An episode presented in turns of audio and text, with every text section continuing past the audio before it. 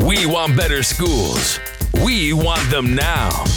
Stand in our way, and you'll catch these eight black hands with Ankrum, Cole, El Mekki, and Stewart. Join us now for an hour or more of talk on education and culture.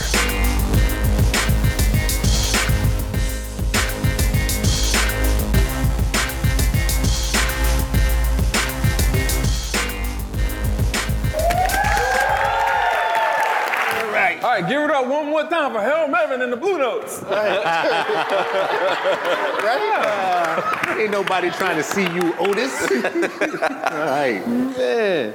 So, so guys, right now, if you could take out your phones, if you have a Twitter account, please pull it up. If you don't have a Twitter account, Get one. please make one. Yeah, right now. We're gonna give you, we're gonna give you time. In this day and age, uh, we gotta definitely make sure that we're uh, using and activating social media.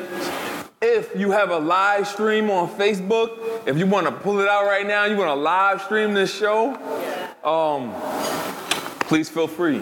We're gonna give you time to do that. If you are on Twitter, please follow us at 8 Black Hands 1. How many people are following us on Twitter? You can you can be honest. All right, so we're gonna get 150 more followers today. that is amazing, amazing, amazing. All right, the first thing we want to do is we want to shout out the Parent Power 2020 conference. The energy in this room is amazing, and we are thankful to be here. Give yourselves a round of applause.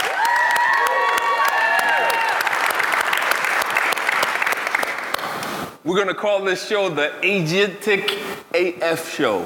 Agentic AF. You make AF be whatever you want it to be. I'm more so on the side of Abercrombie and Fitch, but you do what you need to do with it. So, fellas, how are we doing today? Charles, how you doing, sir? I'm good, man. I'm happy to be here. This has been amazing. Uh, can you all just clap it up for the people that organized and put this together? This is one of the best conferences and nicest that I've been to. I thought somebody like robbed my room or they double booked me with somebody when I went in. There was a bag in the room. so uh, that was just really that was a really nice touch, man. This has been really good. Yeah. Charles doesn't get out much. he really doesn't. Reef, how you doing, sir? Oh, I'm, I'm feeling great. It is so good to be here. When I when I look up, you know, I got in like with my mother one this morning, right? And so Wait, Hope, you brought who? I bought Mama Bear, Mama Cub, Mama Panther, Mama, Yeah. Mama everything, you know? Yeah. Shout out. Right. Yeah. Aisha El Mekki, the tree that, that bore us and, and four other siblings, as well as just people in the community. So many to count. So proud. This is our first time actually traveling to an ed conference outside of you know what we would do in Philly. So really excited and appreciative of National Parent Union and this conference and the, and the work that it's doing. So she doesn't go to these type of conferences often, but she said, I want to be there. And when I look across this room, it, it also it actually reminds me of like the original, not Jesse Jackson's version, the original Rainbow Coalition, right? Like Fred Hampton's work and just the cross sectors and the people. Um, you know, just being connected and, and stuff. And so you guys look great, you sound great, and you're doing great work. And so I'm honored to be here amongst you. Mm-hmm. So was that an introduction or was that chapter one, two, and three? That was an intro. Hi, good morning. Chris Stewart. Um, I'm just so proud to look out and see all this. I mean, it takes work to make this sort of thing happen. I mean, you spend months, you don't know how it's gonna, you know, come off. You don't know who's gonna show up. You don't know what it's gonna be. And some of us are cynical. We've been to a lot of these. We've been around a little bit, and so we have our own thinking. This this beats all expectations, right? Like this is this is beyond. Like I have been so desirous of parents to have a space where they are the central figure. Like it's just about parents. It's not about somebody telling parents what to do. It's not about trying to indoctrinate anybody or, hey, come and be the help. No. Um, I love this. And, and it took a lot of work to do this. So I just actually want to shout out my sisters who put this together because you guys are above and beyond, right? Like you have outdone yourselves with this. Really outdone yourselves. I've never, I love you guys, but I've never had so much love for you as I do right now because you have really done some damn good work. Absolutely. All right, so today's show's objective, right? Because we want to walk you through this and want to make sure that we learn you today. So the objective is how can we define and create agentic AF change agents that change the game for parents? So theme one, because there's levels to this. Why is Parent 2020 so crucial, fellas? Start with Mr. El Mekki. Yeah, I mean, the reason why I think parent, because one, two reasons. One, people are always creating this narrative about parents, particularly black and Latino parents, right? Like that they're not involved, that they don't care, right? And so like they're, they create that for a reason. They know very differently. They know the history of people striving to get a better education for their children. They know the history, and that goes back generations. Whether people were moving from one place to another, whether they were creating their own schools, whether they were, you know, educating people, you know, their their children in their community, whether they were lying about their addresses just to get better education, uh, educational outcomes. So we know this, and we know this for a fact. Mm-hmm. Yet, but there are other people who constantly are crafting this narrative that they don't care. They don't care about this. They don't care about that. They need to do this. They do, they, they need to do that. We even saw with one of the presidential candidates who said, "Oh, they need. They don't like their schools. They need to fix them." Right? and I, I just I thought that was so crazy because where she was as part of her career was at the University of Pennsylvania, uh. and the houses around there are like almost a half a million dollars right? And so here's a person, and I could point to all the schools that she could have put her child in. And if she didn't like it, she could have what? She could have just went in and fixed it. She did not do that. She went and found a location that cost about $38,000 a year and put her child there, her precious resource. And I don't, I don't have a problem with that. But to look at other families and say you don't care, that's my problem. So that's why this work is so important. That's why you are so important um, to, to constantly elevate and never allow anyone to, to say this. This is about self-determination. When I look at you, I see self-determination. I see unity. I see the Nguzo Saba like being played out in, in here. Anybody familiar with the Nguzo Saba? Yeah. All right. Yeah, that's what I see. That's what I see put, being played out. So for those that are not familiar, sir, might you enlighten them? Because I don't know. I'm, I'm sitting there, yeah, I know. Yeah. I don't know what this dude's talking about. So the Nguzo So. Saba is, is basically, you know, you. like what we were um, raised, the part of what we were raised on as children. And it was our school's like kind of principles, but they were also the principles of Kwanzaa. Mm-hmm. So you have Umoja for unity, you have Kujichagulia, self-determination, you have Ujima, collective work and responsibility. So it's this idea of like this self-determination that we're gonna name ourselves, we're gonna define ourselves, we're gonna speak for ourselves. And as I'm looking around, that's, that's what it is. The last, uh, the last principle is Imani, faith, that we believe deeply in the righteousness and victory of our struggle. That's what you represent. The righteousness and victory of our struggle to ensure educational justice for our personal children and the children of our communities. That's amazing. Thank you for those bars, sir. I know. Uh, Mr. Stewart. Um, you know, I, so there's a person in Minnesota back home, a superintendent, who often starts his speeches by telling people uh, the local school system here. Like, let me ask you a question. How many kids does New Orleans Public Schools have? Anybody just throw out some guesses? Throw out a number. 700,000. 700,000. Okay, that'd be a very big district. Anybody, anybody else? 80,000. 80,000. Okay. So it's really a trick question. He usually starts by that, and people throw out numbers, and he'll say they have zero kids because parents have kids. Schools don't have kids, right? And he does that to remind everybody that the schools, the systems, the staff, the people who run the schools, the systems, and the staff don't own your children, right? They do not belong to them. They are not chattel, right? Your children have one champion in life, and it's you. It starts with you. And not all of our children are facing the same things when they enter schools. So parents don't aren't living in all the same situations, right? And I think that's why it's important for me when I look out at a room like this.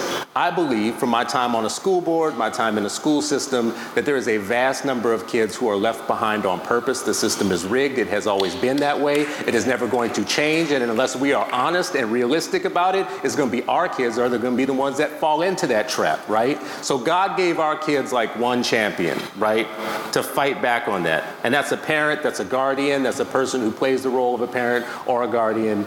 And it's going to be rare that I'm going to sit in many rooms like this and see all the champions of the forgotten kids, the ones where the system is rigged against them, and, and the ones who really need a champion.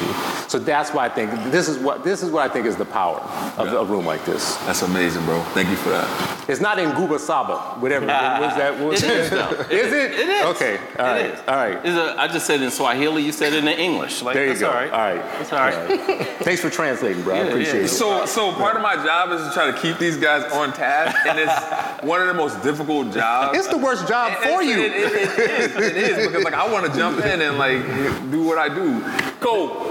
You want to go first, brother? You said you wanted to No, jump sir. in? No, you sir. sure? Okay. Um, one, well, thank y'all so much for having us. I think this space is just really, really important for a few reasons. I think Sharif touched on I'm sorry. one. I'm sorry. I'm sorry. I didn't introduce him the right way. What? Brother, no, don't do it. Stop that. He's Stop already doing it. There you go. Stop It's Stop that. It started already. So we, we, we ain't got time for that. So we only got 38 Right. minutes. So I want to get to, but I appreciate you. He like trying to embarrass us. So, uh, but I think it's important for a few reasons. And I think one of the things I think Sharif touched on, and it was something that I wanted to say as well, was when when our kids are failing or being failed by these schools, they say, well, where the parents at? These parents don't care. These parents not showing up. These kids are bad. X, Y, and Z. All this stuff, right? Um, and then when y'all start to go out and you start to speak and you build your own organizations and your own movements, then they say, well, it's a billionaire that put them words in their mouth. So like these people think so little of us. They think so little of you mm-hmm. that you can't possibly care and form the words to advocate for your kids and want better. That's right. They so used to us living in squalor that when you ask for something better, it had to be a white billionaire that gave you the words. So these spaces are important and this conference is important, I think for the same reason I think Eight Black Hands is important. I say all the time that black parents, brown parents, you all are on your own. And places like this make you know that you, as parents, you're on your own, but now you found your tribe. You found some people that got your back. Mm-hmm. And mm-hmm. how you all use each other and utilize each other, we, we built the Eight Black Hands and we called the Eight Black Hands because we wanted that mom right there or that mom right there or that dad right there. When they say something and these people come for their throat because they can't be agentic, these people don't respect us as humans, you got to deal with these eight hands. You got to deal with somebody that's about to pop you in the lip, right? Right. Because these people Right. used to hearing this talk in a different kind of way. That's right. So ain't nothing more dangerous than a mama bear that feels like her cub is in danger. That's right. That's right. And so right. this conference is important because what happens when you get a room full of mama bears mm-hmm, with a bunch of cubs, right? Mm-hmm. In a system that's fucking them over. Excuse my language, but that's what's happening. It's always him. These mama. people- It don't be It really is. It really is. It's I never swear me. it's never me. It's him. Hey, you know what? It's And, him. and- and part of the reason that I curse is because if you offended by what I say, you should be triple offended by what's happening to your kids. That's why this is important. Right. Right. You know, there's research that supports people that curse, people that use foul language.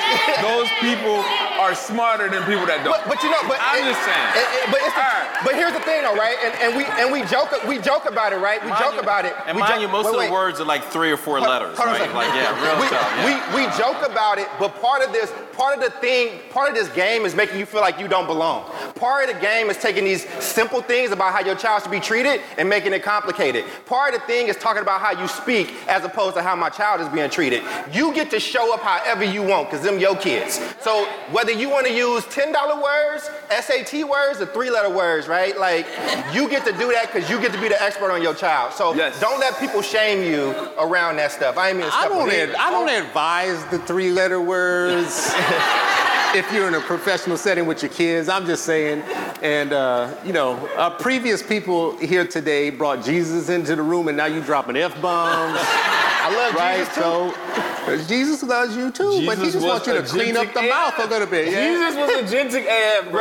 Ray, Ray, can you mm. tell us why you think? Why, Ray, can you tell us why, why today is important? Why, why this Man, conference is today is important to you? important for me because on this show and, and even prior to the show, we've been talking about just like the parent voice and how that parent voice is suppressed most of the time.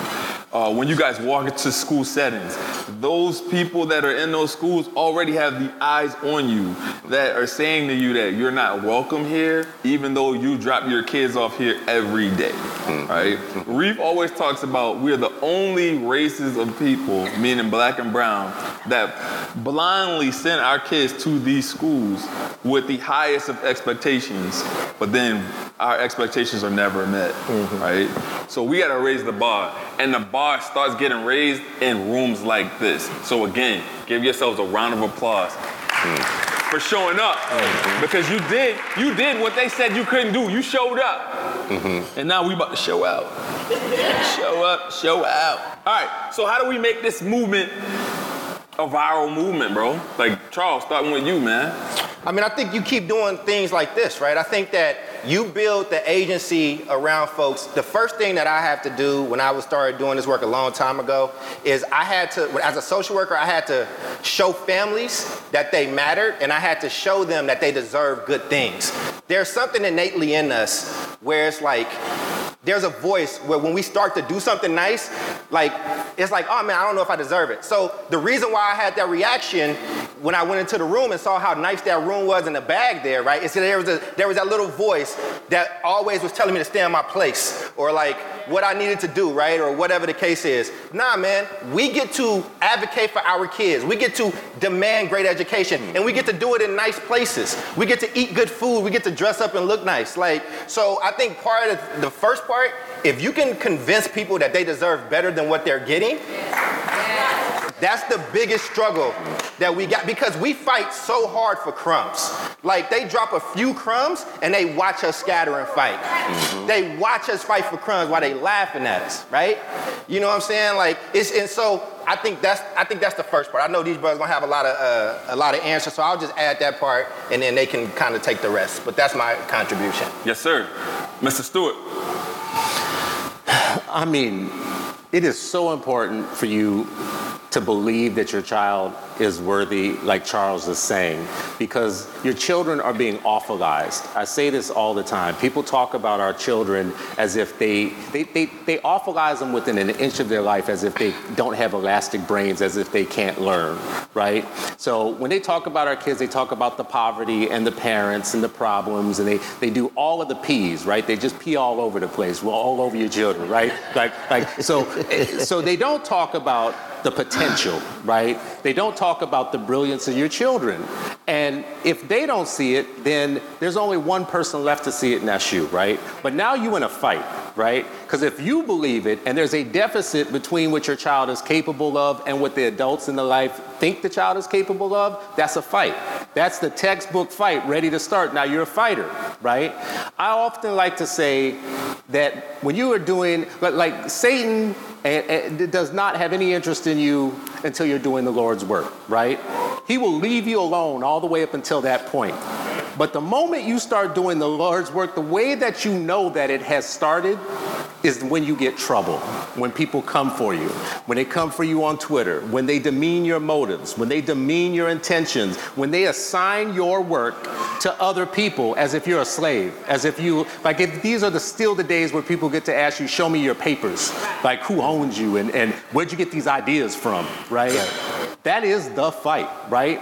So that you are still here and you are not backing down and you none of you look scared. As a matter of fact, some of y'all scaring me with like, like, like look in your eyes or whatnot. So the fact that you are here, you're not scared and you're not backing down and you're not gonna let people call you names or reassign your, your motives and all of that stuff tells me two things. Number one, you realize that you're in a fight and you know that, the, that they're going to come for you and you're not gonna have it. You have something worth fighting for.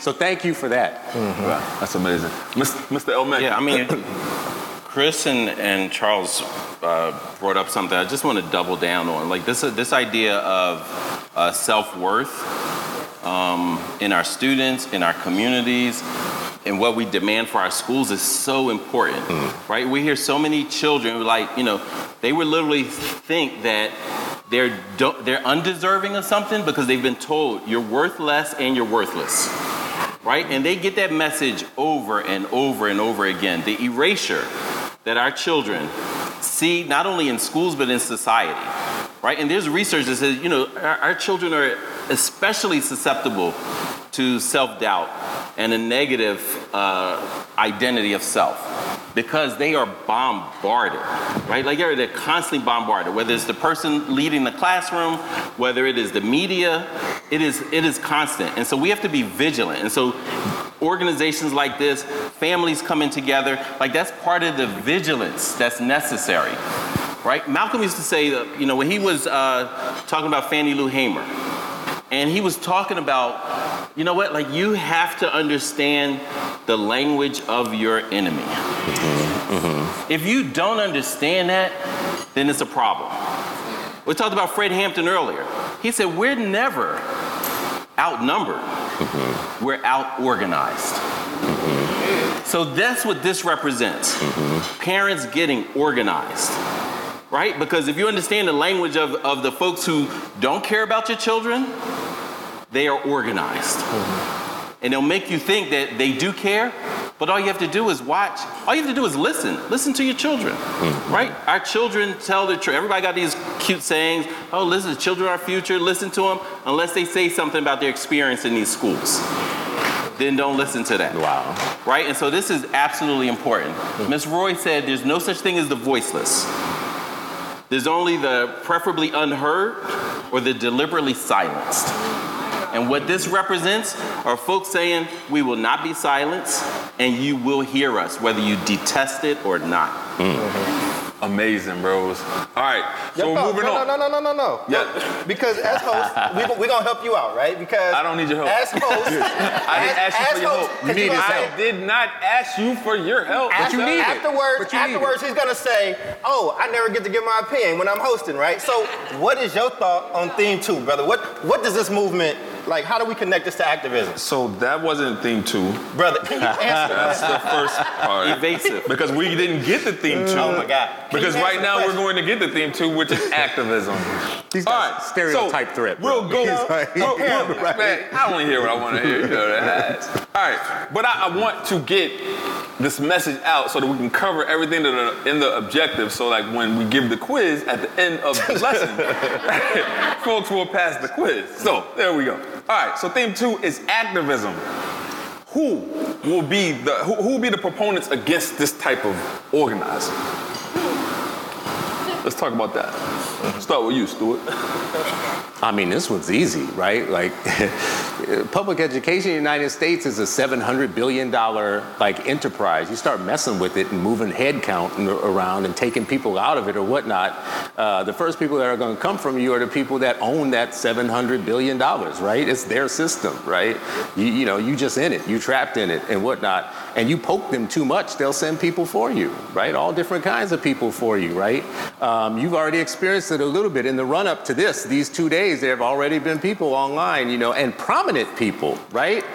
Prominent non people of color, right? Like, like, you know, uh, feeling some particular special kind of license to just go after two women of color and then all of the women. And let's be no, let, let's, I, I don't know that I said this earlier, but women made this happen, right? So Yes. maybe I did say this, right?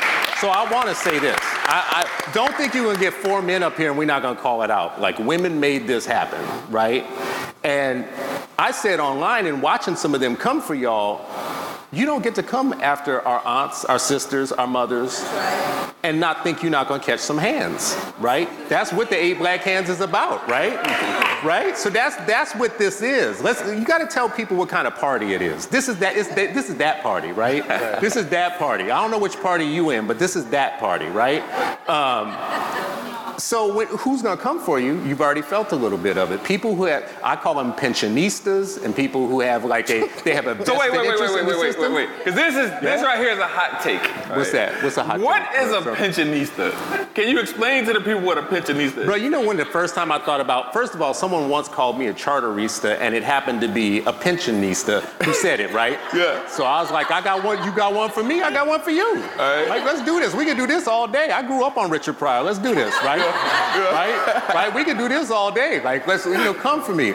But let me tell you where it hit me that it's not funny is our, our St. Paul Federation of Teachers were running a campaign uh, to get local businesses to pay more of their fair share be, so that they could fund the schools and whatnot. And I did a little bit of research and I tripped upon something that completely blew my mind. And that was that their pension fund was literally invested in the top three companies that do private prisons. Right? So I thought, wait a second now, wait. You teach kids all day, and you are literally vested in the companies that run private prisons. But I'm the problem, right? Walton's the problem. Yeah. Broad's the problem. Yeah. Talk to me when you disinvest that pension fund, because you are. You, who's going to come for you? People have literal investments. Your kids are the new cotton. I say it all the time. Black kids are the new cotton. Organic Right? cotton. They're the new cotton, and everybody wants to harvest them for their per pupil income. Yeah. That's all it is. It's a head count. They want your body, not your mind, right? They want you to, tra- to trap your children in these schools where they are literally vested in your children's misery, right? Mm-hmm. And from birth to death at that, right? So you know what just happened? What just happened? You just dropped bars, right? You just dropped Oh. bars. But you I know, wasn't trying to but- do that. Yeah, but, yeah, I know, I know. So- so- but you know so- what so- you didn't so- do? Right, right. We- What I didn't do, bro. You didn't answer what a pensionista is. Okay, I just want to say this. I was once a politician, and what politicians know is you answer the question you want to answer. You don't answer the question you ask. It's the oldest politician trick in the book. Yeah, yeah, yeah. Answer the question you want to answer, not the ones that you ask. So- Understood, so, yes. understood. All right, Yeah. no worries. Sir, Yeah, I would. The thing that we have to remember is that, you know, none of this is a secret, right? No. So the people who will come after you are the very people who exercise school choice more than any other group. Educators and politicians exercise school choice more than any other group of, of people. Why? Because they know the same daggone thing that you know that their child has to be protected. Their intellectual development has to be protected. That their child has to be safe academically, intellectually, emotionally, culturally, spiritually. They know it, and so they act on it. And at the same time, on the other side of their mouth, they'll tell you to stay put, Stay put. be still. We're not dogs.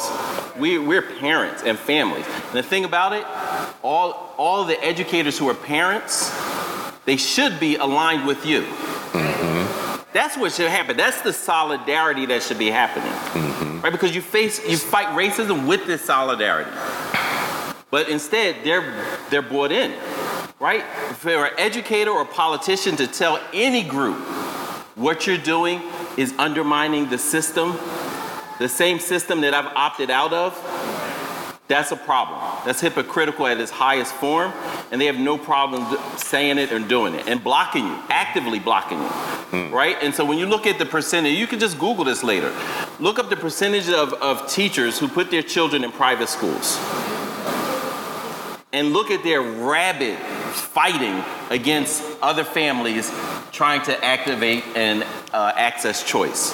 It's unconscionable. To escape, really. Yeah. They don't want you to escape, right? Dr. Cole. That's it. Yeah, I, thi- I think they answered it well. I think I'm gonna take it in a different direction. I think one of the things that you got that we got to worry about, on top of everything that you all said, uh, friendly fire scares scares me as well, right? Friendly fire claims a lot of people in wars as, as well, right? And I think that we have to reconnect with things like interest convergence, right? Meaning that we're not gonna agree on every single thing. But what's our one, two, three unifying things? Unless we just need to operate on that, because what's gonna happen is they're gonna continuously drop little things that you don't agree on. And they're gonna have you fighting each other. How many of y'all are in fights with people that are supposed to be on your same side right now? How many of you had fights at home, right? How many of you are losing friends over this stuff? How many of you are like crying at home trying to figure this stuff out and don't feel like you got somebody you can talk to?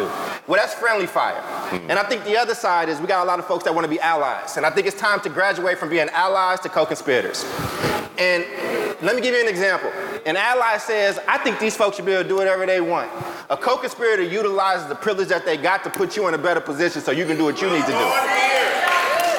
So let me tell you what that looks like, right? What that looks like is you got a group of mamas that got a good idea, but they don't talk like you. They don't talk in the way that funders might talk. But you understand exactly what the hell they saying. So it's like, you know what? Tell me everything that you need. And then you go and you translate that. Because we don't need them wasting their time trying to figure out that language, right? We just need the work to happen. So I think that there are a lot of things outside, but if we fortify the walls within, we can be a lot stronger and we can move a lot further and we can have folks i just need also allies there's there's this thing and i think that makes people nervous about allyship is because sometimes it comes off as feeling like pity. These people don't need your pity right? They need your resources right? And then i think that there is some cross-pollination that can happen there. So those are things that i that i think about around things that But we Charles, should be I want to ask you about that. Mm-hmm. Because I'm ready for something even above ally or co-conspirator Mm. Right. or whatever. I don't know. I don't have a name for it. But you know, when John Brown, yeah like, john brown's a co- is a co-conspirator He's beyond. he's beyond co-conspirator. He's I need crazy. I need white crazy. I need white to take it to the next level of doing some stuff, right? Like us, not co-conspirator, because I don't want the co part. Maybe that's it, Gotcha. right? Well, you can call it whatever you want, but I get your Yeah, point, right? you get what I'm trying I to get, I say, get what like, you're saying. you know- You know what you need? Yeah. You need the Fapes. Right. I mean, I, I and Who's I, the I- fakes? fake folks, raise your hand, right? And, and the Oh, reason the reason uh-oh. why it's interesting, right? Because I, I sent them a message because we just started getting tagged and everything by this fake group, and I was like, hmm, "Who's this fake? Who are these people?" Oh, is that free and appropriate education? Yeah. Oh, y'all the business. Yeah. Y'all Right. the real business. Yeah. Yes. So, but Oh, yeah. but it's interesting, right? And when you study folks, and this is like a, a big compliment, is like they fight different. yeah, they do. Like they fight different and they show up and they show up. They don't show up by themselves. It's like Yeah. waves. Like I would right. look at my Twitter and it'll be one mention and then it'll be 30 right. in like five minutes, right? And but but but that's but those type of tactics are really really good, right? You need folks that's willing to fight with you, that's willing to like really throw them hands with you. And I think that this con this really take home with you this interest convergence, like understanding that term. Is we we are never going to agree on everything. And that's what these people, every time we're on the internet, people will be like, oh, well, do you agree with what this funder did on this bill and blah, blah, blah, blah, blah, blah, blah? On like. Yeah, it's like, I don't know what you're talking about, son. Like, you know what I'm saying? I know that people are like dying in our schools. Mm-hmm. I know that the system that you're talking about, where you saying you just need some more money to fix it, and we give you more money, and my kids are still going to jail. Mm-hmm. And when they and when that happens, you don't, it, it ain't never your fault. A you be weary of a system where it ain't never their fault. That's right. If it ain't, it ain't never your fault. All y'all, y'all- all y'all got kids, right? What you say when your kids come in the house talking about something ain't their fault? I told you to do the dishes, right? That wasn't my fault. Well, you about to get your ass up and do these dishes right now, man, right? It's time for y'all to start making these systems do the dishes. And I think that you, it's some dirty dishes that they blaming on you. Uh, but they got you thinking that's something wrong with your kid. And if you black and you got a male, and now even females with the push out, right? Like, they got you thinking that's something wrong with your kid's brain. It's something wrong with your kid's wiring. It's something wrong with your parenting, right? It's everything about y'all and nothing about them. And you know what they're gonna do? They're gonna call you segregationists. You be a new segregation. How the hell you gonna tell a room full of people of color with some white folks gonna tell them that they segregation? How? Well, it takes one to know one, I guess. You, know. I mean, so, Shit. so, you know. I don't to- know. Nah, maybe. Shit, not- not damn. to maybe bring- I am. Damn. Not, not, know, not to goddamn. bring rap into this, right? But there's a rapper, there's an album that came out last this. night. Not gonna do this. No, it's a, it's, it's a good one. It's a good one. Stop. Better. Stop. Better. It's a good one. It's So- a good one. so- Let the man speak. He said, what he said is segregation is being told where I'm gonna go. Separation is being woke and going where I wanna go. Who's the rapper? Right. That's Royce the Five Nine, right? And What's the CD? And the Since you wanna plug it- shit. Eminem had an album come out last night, right? But the point that I'm making is, is like people are saying that you, they're trying to treat you like you're stealing something. They're trying to, like you, like you, you can't steal your own dignity. You can't steal things that belong to you. You can't steal, like they stealing from you. They stealing your child's ability to grow and learn and be agentic for themselves, right? These people don't say nothing to you while you in squalor. They didn't say nothing to you while you were struggling. They didn't say nothing to you while you was in jail. They didn't say nothing to you while you was hungry. But as soon as you start to speak up about some school stuff, now you're the damn devil. Along with Bill Gates, who's trying to solve malaria in Africa, but now he's evil because he want to help some people, right? Mm-hmm. Listen to what these people say to you. And they're gonna call you crazy. And if you don't have people next to you that reassure you that you're not crazy, you're gonna start to believe them. Don't believe these people, man. They lying to you the same way they've been lying to you. And agentic, you want to define that? Whoa, whoa, whoa, whoa! You, sir, said that you do not want to host the show, and it looks like you are trying to host the show. So like, what are you doing? hosting? It's so, Right. No, Well, somebody's gotta gonna do it. No, I, well, I mean, somebody is doing it. Right. Anyway, So- uh, so agency- How many of you? Fo- how many of you folks have kids in a public school? We did this last night. How many of you folks school. have kids in a private school? How many of you kids have folks, uh, children in a parochial school? Charter school. Public charter school. Because charter schools are public schools. They Yeah. get public funds, right? That's like saying So public, my public. only take in terms of talking about activism for these schools is that have the same kind of energy for a bad school, regardless of whatever that bad school is. So that if it's a traditional public school and it's bad, shut that shit down. Right. If it's a, a parochial school that's bad, shut that shit down too. Right. The same energy that you Or have for a charter school when you're trying to, and then folks want to say, oh, these charter schools, they're not regulated. In my state, in New York State, you, if you have a bad year compared to your sending district, a couple years in a row, Rash. Shutting it down, right? So these people are making arguments to hear themselves talk, right? They have no facts behind their arguments. So you guys keep doing what you're doing, and let's all be amazing. So theme, theme three, you get to be agentic. Dr. Cole, please give these people the textbook definition of agentic, sir. So, so agentic, so agency, right? Because a lot of people hear that term and it's used, but a lot of folks don't really know what it means. So, it's the capacity of individuals to act independently and make their own free choices, right? Mm-hmm. So, academic agency is the ability of students and families to exercise choices, you know, over their own academic experiences. So, to be agentic is to take actions that's going to set you and your people up in the best possible way. So, for you, that might be having one kid at this school and one kid at that school, right? It looks different for a lot of people, but it is to be agentic is to dial is to is to understand where you are and what you need and go after that thing. And so these people are trying to rob you of that agency, right? Like mm-hmm. this is one of the most agentic things you all can do is being here. And what are y'all gonna do when you leave here, right? Like the tribe that you all are building, right? So when I say be agentic, I'm just talking about doing the moves that make the most sense for you, your people, and the situation that you got, and not having to apologize for it. Like, wh- where, when did that happen, man? When did when did people when did parents start to have to apologize to a public system? You're asking a question because you're not the host. So I can't stand Ray. I just I listen. I love I love I love Ray to death, except for when we record. I can't. I, right. You got to just give Ray your back, man. So, but but but seriously though, right? I grew up in public everything. I grew up in public housing. I ate public. I ate public cheese. I And had, then, I whoa, had the whoa, peanut whoa, butter. stop. Like that cheese was some of the most amazing cheese I understand that, right? made. What? Right, right. But you know, but you know what my grandmama didn't say to me? She didn't say I want you to grow up and live in these projects. She said I want you to grow up and live the type of life you want to live, right? This, like, nothing works. And Chris- I'm gonna pass it to Chris on this. I'll start it, but I think you should finish it because You're not passing the sa- anything to Can I- anyone. Can I, can I stop interrupting and stepping on stuff? Get on my goddamn nerves. So, We have to break them up. anyway, Well, right? That's why we sat in That's between right. them. Always, right? He do it all the time. So, and then you ask him a question, he ain't got nothing to say. So anyway, but I forgot what the hell I was going to Go ahead, man. I can't, I can't stand it.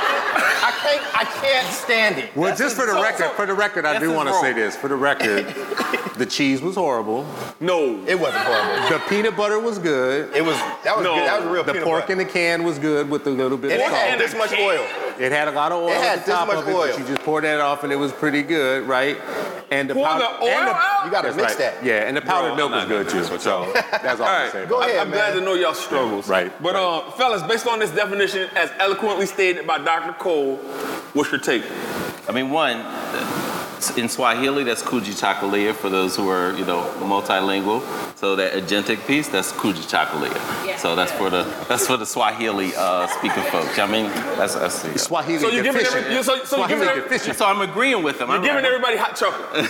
Right. I'm agreeing with them one hundred percent as far as like you know this this idea of agency. And it, I was talking to a group of educators the other day, and we were uh, they were like you know active and, and on the inside, right? And what we were talking about was you know the accountability can't just come from the outside of a system.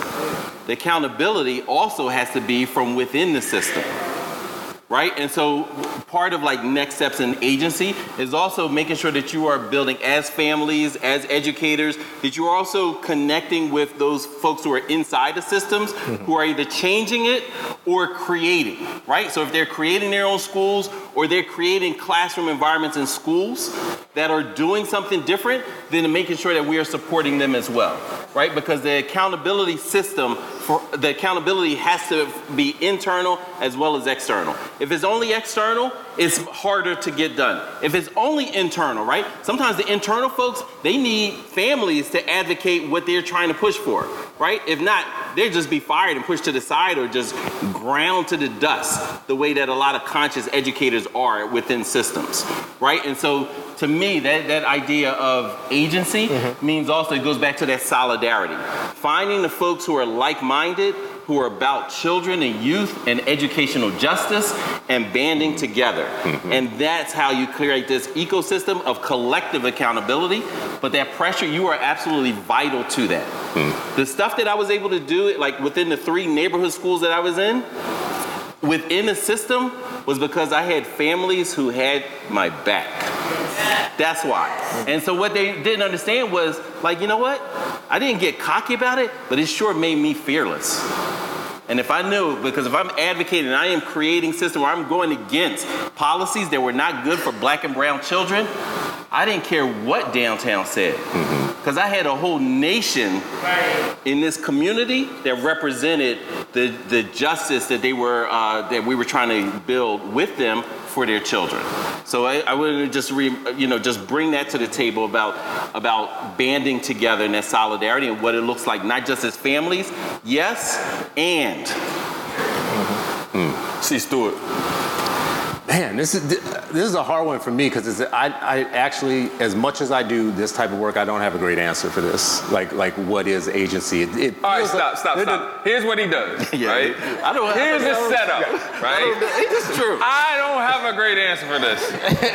now watch I don't. what he says. Now watch what he says. No, I really don't have a great answer for this. The jewels will flow out. The jewels no, about to fall out your mouth. It's true. It's true. I really don't have a great answer for this. I'm I'm like honest about that. But the way you described agency and agentic, when you look at rich people, it makes it easier for me to understand what it is, right? Because mm-hmm. they have lots of options, lots of choices, lots of, if something goes wrong, they have things that they can do. They never really face a dead end. I have like worked with so many parents that face dead ends all the time, like where you feel like this is the end of the road. I got, I, I can't move left, I can't move right, I'm trapped, right? Um, and and that to me is the negative. It's like the absence of agency. And I say this all the time about school choice. We get into these fights about school choice, and people are like, oh, you're trying to privatize the system, you're trying to blah, blah, whatever. Which, first of all, that falls right off of my back because, like, there's nothing more private than my child's mind, and I'm in charge of making that, that work for him, right?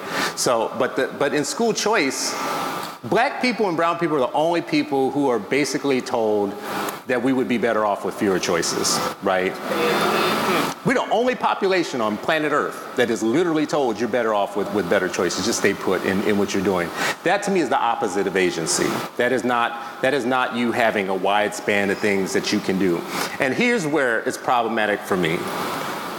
I say it all the time. There's like 8 million black children and 13 million Latino children that are going to walk into schools next week that weren't designed for them, aren't prepared for them, don't know how to help them reach their highest potential. That's the problem that we're dealing with. Every one of those children are connected to a parent who held them at one point and thought the best for them. And between the time you hold them like that in the hospital and the time that they are an adult, there's a series of things that are going to happen. And those series of things is what their intellectual development is about, and you are the president of that process, right? You're the only president of that process. Agency and being agentic to me is knowing that that is your one job and no one's gonna stop you from doing it. No one's going to get in your way, no system, no politician, no politics, no rules, no policy, whatever it takes. I've seen these videos where moms overthrow cars, like when a car's on their kid or something like that, whatnot, right? Throw a car over like the Credible Hulk or something like that, right? That's got to be you in this process because that 8 million black children and 13 million brown children who are going into these public schools. Here, I- I'll leave you with this. This is going to sound terrible, but I'm going to say it because I've said it before and I really believe this, and what's going to come out of my mouth is extremely negative right now, all right? But if you wanted to make sure that black and brown people never reach their full potential, there would be no better way to make that happen than to demand that they turn over their babies at age five to the American public education system, right? I'm gonna say it to you one more time, right? Because I really want this to sink in with you. If you wanted to ensure that black and brown people never re- reach their full potential, there's no more efficient way to make that happen than to demand that they turn over their babies at age five to the American public education system. Fight me. This is coming from the person that said that he didn't have an answer. Like, you see what I'm talking about? Fight me. Hey, this is insane. All right, Dr. Cole, close us out, baby. Uh, I mean, listen, man. Agentic AF. just just just happy to be here so happy to, to see you all uh, we want to kind of try to spread this message to as many folks because we don't want you to feel like you're alone you ain't crazy you got some people that love you that got that got your back and hopefully you got ours and we got each other and we can make this thing better thank you so much All right. So, a couple of check-ins, a couple of check-ins. Man, you see this time right here. You see how amazing this host is, baby. That's what I'm talking about. All right. So the objective was, how can we define and create agentic AF change agents that uh, change the game for parents? Do you guys think we met our objective? Raise your hand if you think we met our. Oh, All right, that's good enough for me. some of them All were right. mercy hands. You know, right like- it wasn't a lot of hands that went up right i just want you to know. No? I saw it. I saw it on some. of the I, I don't think people right? understood Yeah. what you said I either. think I did you said good repeat job. it right Yeah. oh somebody somebody didn't hear you but All it's right. okay let's so just move forward this time is the Q and A section. All right. So any questions that you guys have? So uh, there, there should be somebody that's going to be running the mic around. Yes. Are there any? We, we wanted to make sure that we left enough time for you all to be a part of the show and and and, and ask whatever you want to ask. So, uh, um, please ask a question. Um, it's very important. A question is in a question mark. It's not you making your grand statement, um, but because we, want to give as many folks an opportunity, and all of us don't have to answer either. Let's so. double down on this point. A question one has a question mark. It is not your CV, your resume, your story, your family history, what you did 10 years ago, your, your diet is none of those things. I just want, it's an actual Right. question. All right. First question.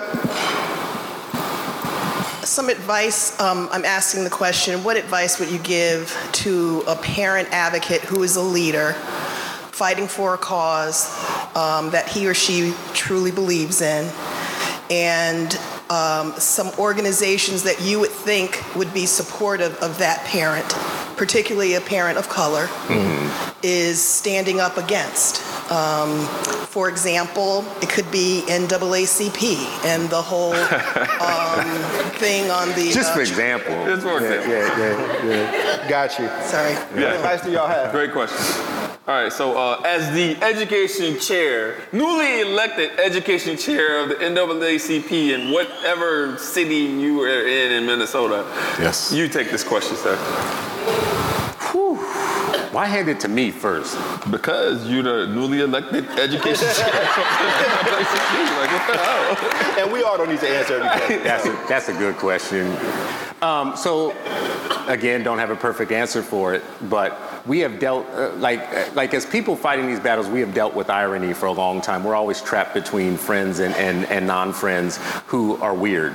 Like, like, like we find ourselves in this position all the time, and the best I can say is be extremely fluid with it. We don't have any permanent friends. We don't have any permanent uh, enemies. We only have permanent interests. So when you see somebody bumping up against your interests, that's when the, the lights should go off. Okay, we got to fight. We don't have to fight until you bump up against my interests. It's not about us being friends or not being friends, right? It's about us knowing, like, now you've hit, you've touched on my interests, we're gonna have a problem, right? Um, the NAACP is a good one to bring up as an example, though, because these are this is an organization that you think would be with us every step of the way when we're trying to fight for our civil rights, and we find ourselves oftentimes in education in, in their crosshairs, right? And we haven't figured out a way. I think my way of dealing with it is to just not give a damn. I'm not like one of those people who walk around and do this with the NAACP. I'm sorry. Like you are only as relevant as you can help me feed my family, right? Right? That's how relevant you are. You're only as relevant as you can help me get my child an education. So anybody who comes to be an ally or working with us or whatnot, your question at back in the mind is, okay, so what are you offering me? Like, what can you do for me? Because I know what my interests are. I know what my child is trying to do. And I have to determine whether you're a friend or foe. And it's going to happen pretty quick. Let's talk about my interests, right? It's not a perfect answer to that, but it's something we're facing. Like you and I, when we talk about this, probably facing the exact same thing in Minnesota that you're facing there. And we think we're facing separate in, uh, situations, and really we're facing it all over the place. Thank you, Chris. Dr. Cole, as a card carrying member of the NAACP, what's your. Are you? Yeah, life, lifetime. what's your- Lifetime. You paid the big fee? Uh, I think I did. What's your, Oh, you're not. What's no, your tick- no, you're not. I, think I, so, did. So basically, so I'm, so I'm a member of no, NAACP. uh-uh, you didn't pay. You I'm didn't a member pay. of Um, I think. He so, didn't pay. He did not pay it. It's fifteen hundred dollars, bro. Did you? He would know if he spent fifteen hundred dollars on that. So to answer your question, ma'am, You know? we're not paying attention here. We're gonna answer me and you talking. Right. Uh, I, I think I think you need to be very clear, uh, as clear as possible on what your needs are and what you're actually dealing with. Um, I think that it's gonna start with you. I think that in some cases you're not gonna be able to find a team. Uh, hopefully this turns into something that you will be a research for a, a resource for you.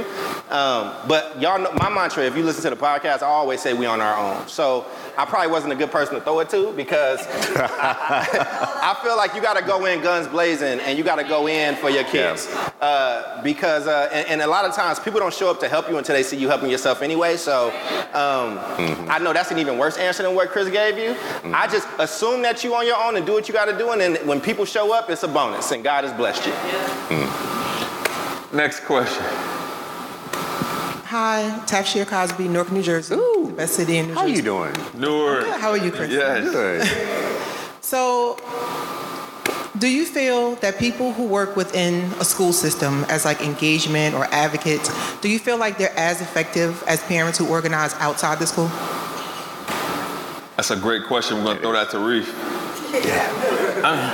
For me, it's hard to say like who's better, but what I'm saying is it can't be done effectively without. Like I just believe in balance. I believe in this this idea of I want my cake and eat it too, right? Like, and so I just think the optimal situation. I think we do what we have to do. So if you're alone and you don't have that, you know, that person, then we just got to fight. Somebody still got to get punched in the mouth. But if I got some other folks with me, then oh, we we're going to change something. So I, I think you know, it's hard for me to say which one is better, but one is absolutely crucial. That's the family, right? Because it's not just I'm not a uh, I'm not just a customer. I'm the boss, right? And so like that family is is is the customer and the boss. I think too often what what systems try to tell them is you're not the boss. You're not even a customer right? And so when we think about like just the in the business world, the customer is always right. You don't hear folks saying that systems, educational systems, saying that to families, mm-hmm. but they should be. Yeah. They should be. Like you are always right. Like we are sorry. We will fix this. Please let us know how to do this better. That's that's that's rarefied air in our systems, right? And that should be the norm, right? So I, I think that you know I was um, as a person who was in schools for a long time, I was more effective because of my families. Mm-hmm. I never for once thought that I was more effective without. I thought I would be a lone ranger without. I will say this though, like, because I can't say who's better inside or outside, mm. but I do know that you're more dangerous if they can't fire you. Mm-hmm. Right? Yeah. Right? So I know 110%, if they can't fire you, you're a problem. So all of you in here are a problem, mm-hmm. right? This is one big problem right here, right? Like, and I would love for it to be a bigger problem, but I have seen this time and time again. Sometimes our people go into these systems and they join the system, like they become it. They start talking like it and sounding like it, walking like it. What was the thing you said? It The, the like- easiest way to tame a revolutionary? Yeah, the easiest way to kill a, a revolu- a revolution is to hire the revolutionaries, right?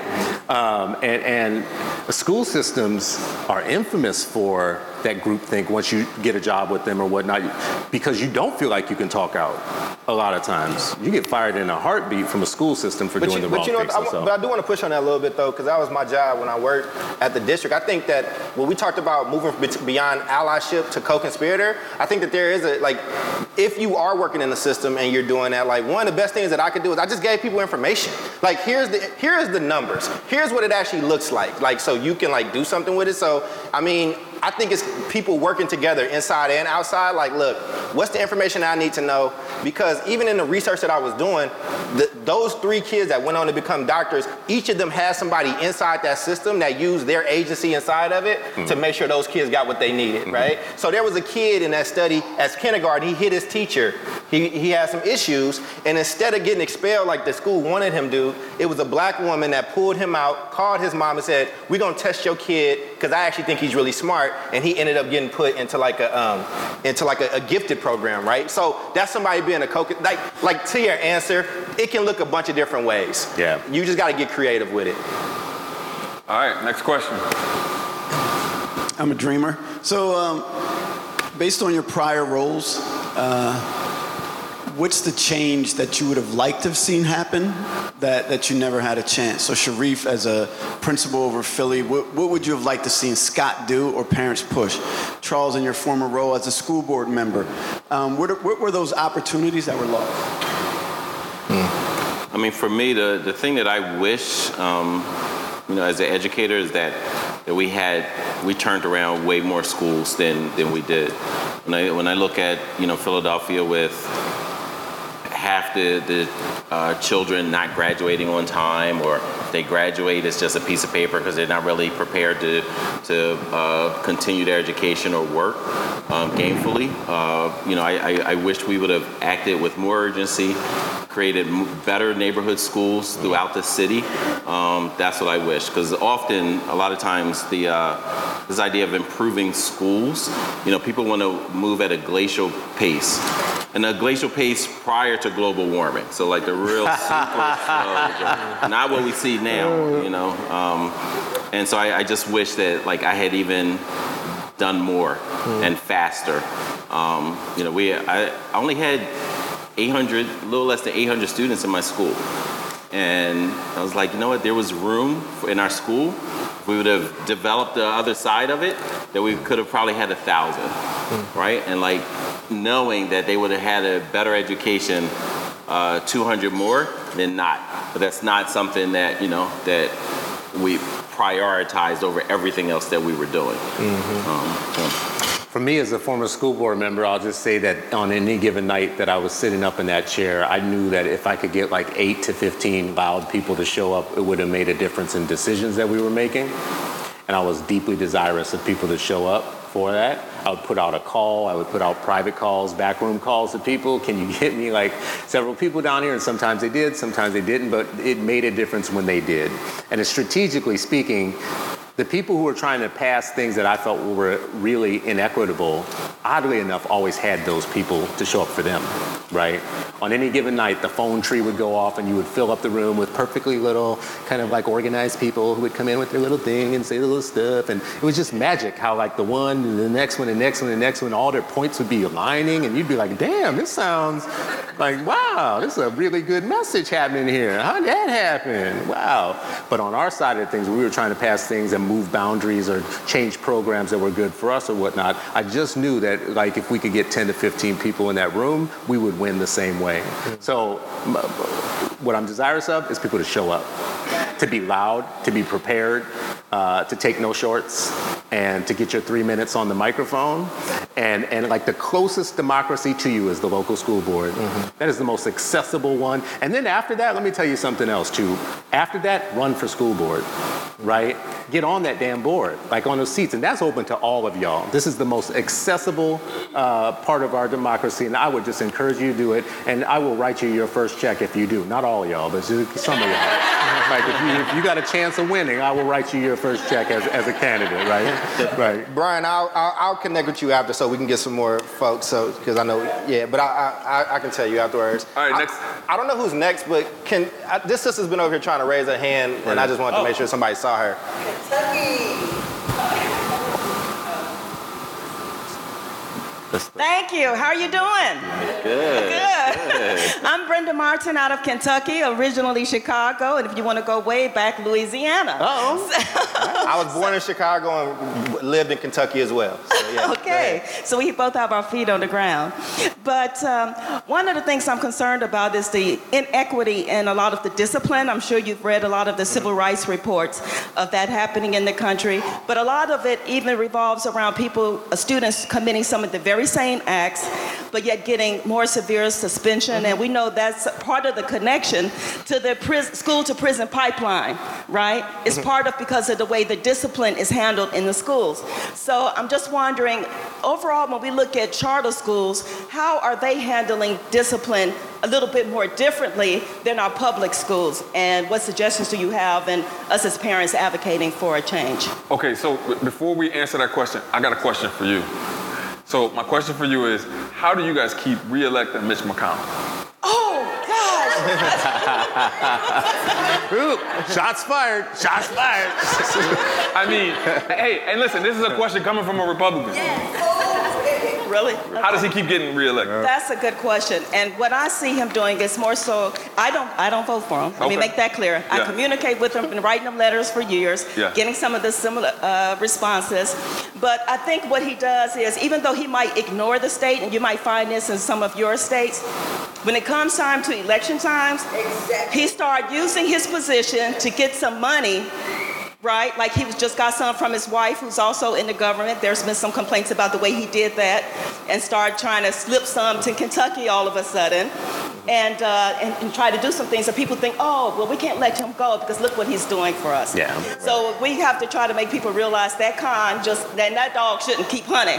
Gotcha. And uh, because uh, So- Kentucky is one of the largest uh, states in poverty and obesity, and for someone to have been in Congress those many years, you know, we should have some better return, especially since he's making millions, you know, and uh, and we still fighting for a, a better minimum wage. Appreciate And that, like I sister. tell Yeah. him and Yeah. Senator Rand Paul, you know, if you Gotcha. think minimum wage is a good thing, then why don't you all take the minimum wage and let the other people get a, a, a hike in their pay? So we're gonna so we gonna answer your question. I appreciate that. I don't know why Ray did that, but um, I don't I don't work in a I I don't work in a charter school, so I'm gonna let I'm gonna let you all answer. I don't but I don't I don't think that's a blanket answer. I think that this I think it's different in different places. But I think as far as the, the conversation around discipline in general, I mean, listen, man, we we were like black folks were enslaved in this country. Latino folks had this country taken from them in front of them, and then like white folks shut down all the black schools and the brown schools and made you integrate because they said uh, segregation or whatever. And those are the people that's disciplining your kids. So I don't know,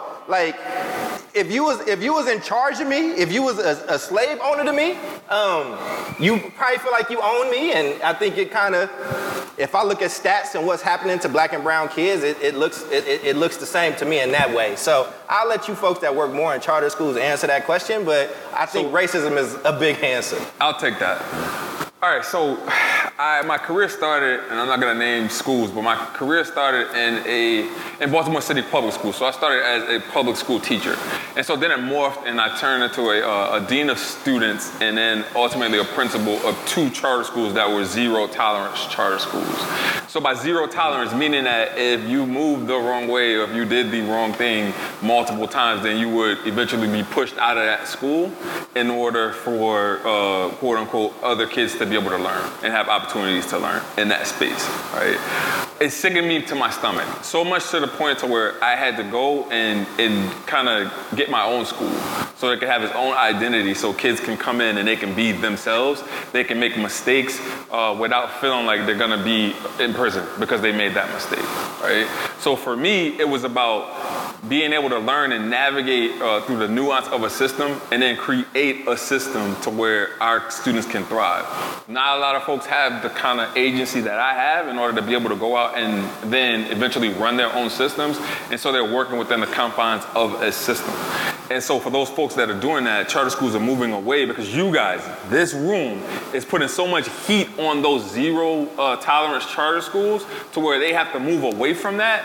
So the reason why there's this great move to move away from zero tolerance and like no nonsense, whatever it is they're doing, is because of the people that are in this room.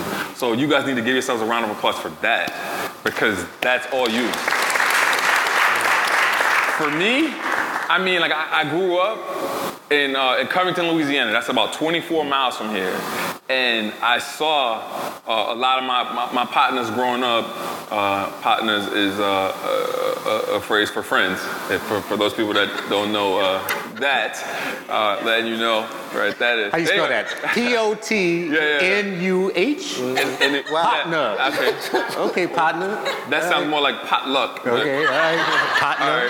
But any, anyways, like I, I saw, I saw kids that had amazing potential, but that they were identified as sped students because they couldn't stay still or whatever. And so those kids ended up learning in portables or whatever, segregated from the regular school environment and stuff. And like some of those kids eventually ended up in prison, right? And like while others that could sit still ended up going to college and like, having the opportunities to do that. And so a lot of my work is is uh, is kind of spirited by or spearheaded by what I saw my partners go through and making sure that we create learning environments that kids that can't sit still still have an opportunity to go out and be great. So that that's what I'm all about. So I hope I answered your question. Let's get to. I know you got some more. Yeah. How y'all The doing? fate goddess. Fate, Yeah. here it comes. Yes. I prefer to ref, uh, be called the crazy white woman. Really? Okay. All right, all All right. right, we can do that too. The crazy I was white about to woman. Say, I expect to see your Twitter handle changed. Uh, the crazy white woman. I think that parents are going to need to get a third shirt, Yeah. right? Yeah. Like they got two now, they're going to need another one. Yeah. I'm that mom. Yeah. Yeah. I'm that I like that. White mom. Um, so my daughter's dyslexic, okay? And there's a lot of chat here I've observed about black and brown children being marginalized, which is obvious. Yeah. Um, but we need to talk about all colors that are marginalized. Yes, mm-hmm. that's true. Mm-hmm. because I'll be the first to admit I was not involved in education until my child was marginalized. Mm-hmm. Okay? She's a white girl. We live in a suburb of Boston. Um, Massachusetts is supposed to be the best place in the country for public education but not for the children who learn differently. Mm-hmm. Okay? So if it's horrible in Massachusetts for the children who learn differently, it's really bad everywhere else. Okay? I know mom who has a dead son by suicide, 11 years old, autistic. Okay? All children are being marginalized. Mm-hmm. So can we? I, I didn't know if it was if that was the question or the. I was about to. I was jumping in because I thought that was the end of the question. But go ahead. I'm sorry. So my point is, for this to work, you know, I think that we all need to realize that all children are being marginalized, mm-hmm. and I think that shows up in the NAP, NAEP results. Mm-hmm. Okay, when two thirds of the country can't read or do math, mm-hmm. two thirds. That's marginalization of all public school children. Okay. Okay? So, but no, no, no, no, no, no, no, 'cause we, we want you to get through No, this. We want you to ask us a No, question. that's it's a que- it's something in it. It is. It's, it's fine. Yeah, So, and I have a quick answer to this though. No, so like my I want to question address this real quick is, though. no, my question is, Yeah. how do we rally all colors? I got you. We, yeah. yeah. Go ahead. So I'm glad you raised this point, first of all, and I want to honor that you raised this point in this room because I think it's a good one, and I think everybody should be welcoming of this point. Um, and there's a couple of reasons why I think it's really important. The first one is I think we oftentimes um, over romanticize how good the outcomes are for white students, right? And, and that's why I think the achievement gap is a problem because white children should not be the, the high water mark for us because they're not doing as good as, they, as people think either. And you're in the best education state in all the 50 states, and they're not doing as well there as they should be. And the, the level of uh, academic malpractice in public schools for all students is rampant, but nobody will talk about it. And many white folks are very happy with their schools, and their kids aren't making a year's growth, they're just proficient, right? They, they passed the bar of proficiency, so it hides the fact that they're not really growing or whatnot. And you are right that they can uh, marginalize all different kinds of learners and whatnot. These schools are set up for the C student, for the middle of the road C student, that's their superior customer, right? For the high and the low achieving students, this is not your school, right?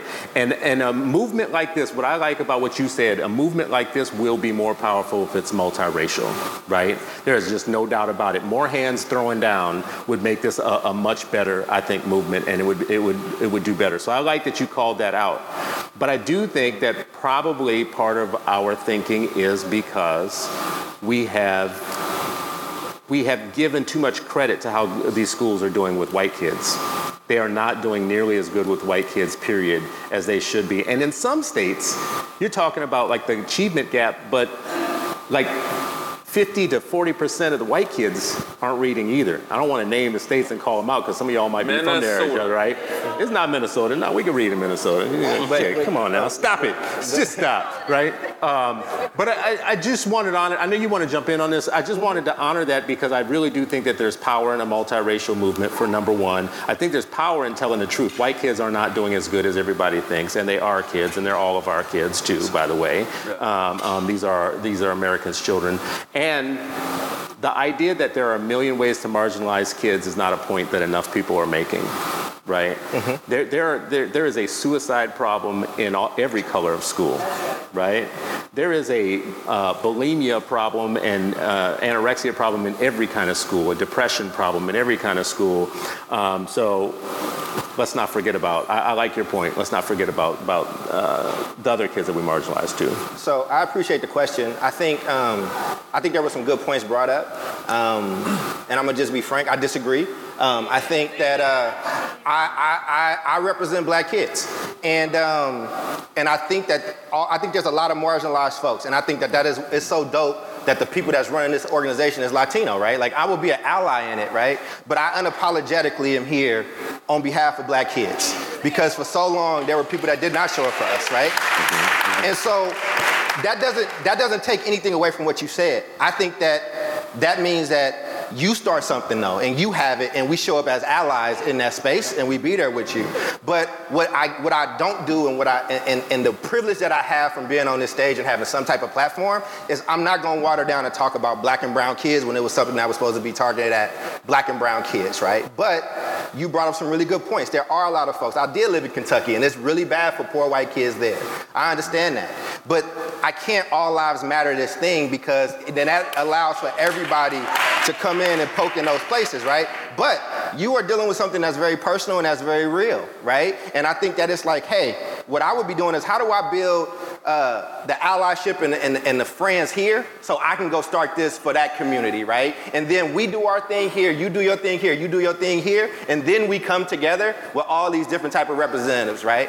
Um, I think that that's really important, but I think it was very important for me to say that in a room because oftentimes when black and brown people get some momentum on stuff, it does get a little bit of castigated. It does get a little watered down. And then we have to then think about everybody.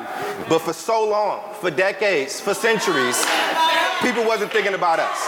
And so, um, and I just, and I'll take whatever comes with that. I'll take whatever heat that is. Uh, but I stand in it and I, and I believe that. So, um, So, just- uh, moving away from the Wait a angry. No, that's uh, not angry. I, I, I appreciate what she said. I, I, I appreciate what she said. Yeah. I want, I want to say that This table coming for Ray. get him afterward, right? I want to I want to add something. One, uh, you know, as a as a mother, I respect what you're what you're saying, right? Like a mother and her child and advocacy and all of that.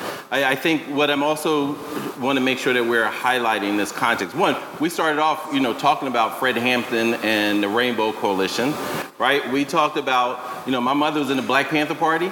There, a lot of people don't know there was a White Panther Party, right? There were the Brown Berets, right? Like they were pushing for the issues that touched them. Mm-hmm. So I would say start a White Panther Party for like the family, as you're doing, right? Like you're doing that. But I would say like, you know, there's also space for you to be here as an ally, co-conspirator, and and not say, hey, what about this? I will be the first to acknowledge America doesn't love kids, period. That's right. Right? That's right. They don't love your kids, they don't love right. our kids, right? Right. We saw in Especially if that kid is disabled. we, we saw in Sandy, we saw it in Sandy Hook.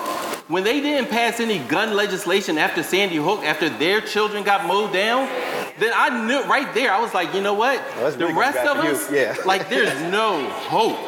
right? Like so there's I'm gonna just diss this No, wait a motherfucker minute. No, with- hold up. because I'm trying to run for office. Hold up. So run for office. Let him, let him finish his point, because this is, this is, it's a personal piece. Go ahead, man. Yeah, I will not write the, you the a piece check. That, that I would say, like, and when we talk about like you know that kind of that kind of situation happening to children, right? And people still like, oh no, well you know we're not going to do anything. And I'm a gun owner, right? Like I'm not saying I'm not anti-gun. I'm saying I own guns, right? And I believe that there could be things to be done to protect kids, right?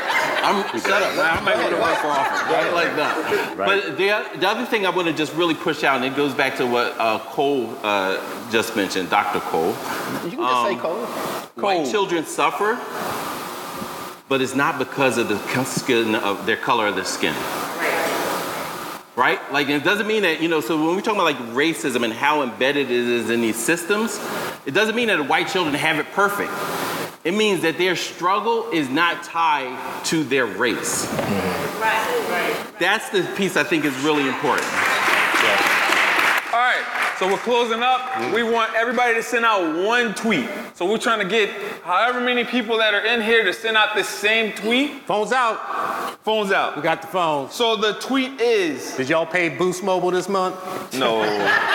We're not gonna do that. First of all, Did you I pay just- your Boost? I Did you pay bought your Boost Boost Mobile bill? So, No. all right. The one tweet got your SIM card is we don't work for you, we work for our kids with the hashtag Parent Power 2020. So again, we don't work for you, we work for our kids. Hashtag Parent Power 2020. Yeah, Yeah, you go. One more time for the people in the back. We don't work for you, you we tell him to work for us, our brother? Huh? Did you have him tag us, brother? and tag eight Bla- at eight black hands one. There you go. brother. There it is. There this you go. guy. And I, good job, Ray. I, I just appreciate that. I know we about to close out, man. Um, just in the spirit of that, though, if anybody here is starting that movement and needs, like, I will show up in, in the space where the space ain't mine, meaning it's not black. I'll show up as an ally, co-conspirator, however you need me to. Um, I just wanted to like say that, right? Because I do think folks should be germinating in this room, and it should spawn a bunch of other things. But, uh, but yeah, um, I just wanted to say that. So if y'all, if y'all get that thing going, and you need me there as a as a co-conspirator, ally, I, I, I, I would definitely be there. Um, but I love black Quick, kids and uh, quick, so- huh? We're doing it. Okay, Yeah. that's what's up. Awesome. All right, so we're gonna if she close wants out, to invite, right? then I'll come. So we're closing out. We Um, actually, I want to I want to finish where I started, which is by acknowledging that that women did this, Mm-hmm. um, and y'all deserve every accolade that you could possibly get for it. Uh, I see somebody saying that I was part of it too. I know I got you. I got you right.